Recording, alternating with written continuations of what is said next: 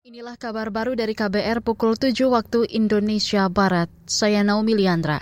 Survei menunjukkan TNI menjadi lembaga dengan tingkat kepuasan tertinggi kepercayaan publik versi Survei Indikator Indonesia. Direktur Eksekutif Indikator Burhanuddin Mutadi mengatakan TNI yang mendapat 95,8 persen stabil menduduki posisi atas tingkat kepercayaan publik terhadap lembaga penegakan hukum. TNI sekali lagi paling dipercaya publik Nah, temuan kami salah satunya karena TNI berhasil menarik diri dari urusan politik praktis. Nah, itulah yang menyebabkan TNI pulih. Direktur Eksekutif Indikator Politik Indonesia, Burhanuddin Muhtadi menambahkan posisi kedua ditempati oleh Presiden dengan tingkat kepercayaan publik sebesar 92,8 persen.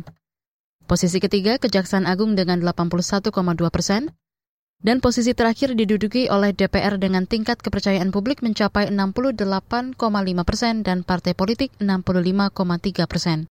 Survei ini digelar pada 20 hingga 24 Juni terhadap 1.220 responden dengan wawancara tatap muka oleh pewawancara yang terlatih. Dengan margin of error survei plus minus 2,9 persen dengan tingkat kepercayaan 95 persen. Menteri Pemuda dan Olahraga Menpora, Dito Aryo Tejo, menyatakan siap memenuhi panggilan Kejaksaan Agung.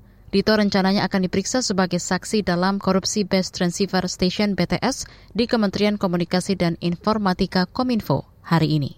Pokoknya kapan waktunya kita siap, tapi kita yang pasti akan menyiapkan sesi khusus buat rekan-rekan media dan insya Allah ini inilah kita akan berbicara.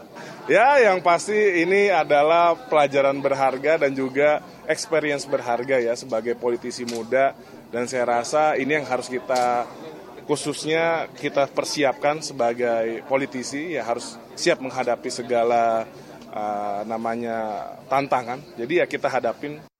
Itu tadi Menpora Dito Aryo Tejo. Dalam kasus ini, Dito diduga ikut menerima aliran dana dari Komisaris PT Soliteh Media Sinergi, Irwan Hermawan, yang kini telah ditetapkan sebagai tersangka. Kejaksaan Agung juga telah menetapkan tersangka lain dalam kasus ini, salah satunya Menkom Info Johnny G. Plate. Kita ke arena balap motor. Pebalap tim Red Bull Max Verstappen meraih gelar juara Formula 1 GP Austria yang digelar di sirkuit Red Bull Ring, Spielberg, Minggu waktu setempat. Hasil itu membuat pebalap asal Belanda itu mengamankan 26 poin dan masih memuncaki klasemen sementara F1 dengan total 229 poin. Di belakang Verstappen ada pebalap asal Monaco, Charles Leclerc, yang menempati posisi kedua dengan meraup 18 poin.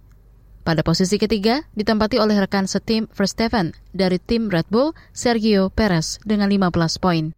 Hasil balapan ini juga membuat tim Red Bull mendominasi klasemen sementara dengan raihan 337 poin, hasil 9 kemenangan, dan 14 kali naik podium. Posisi di bawahnya ada tim Mercedes, Aston Martin, dan Ferrari. Demikian kabar baru, saya Naomi Liandra.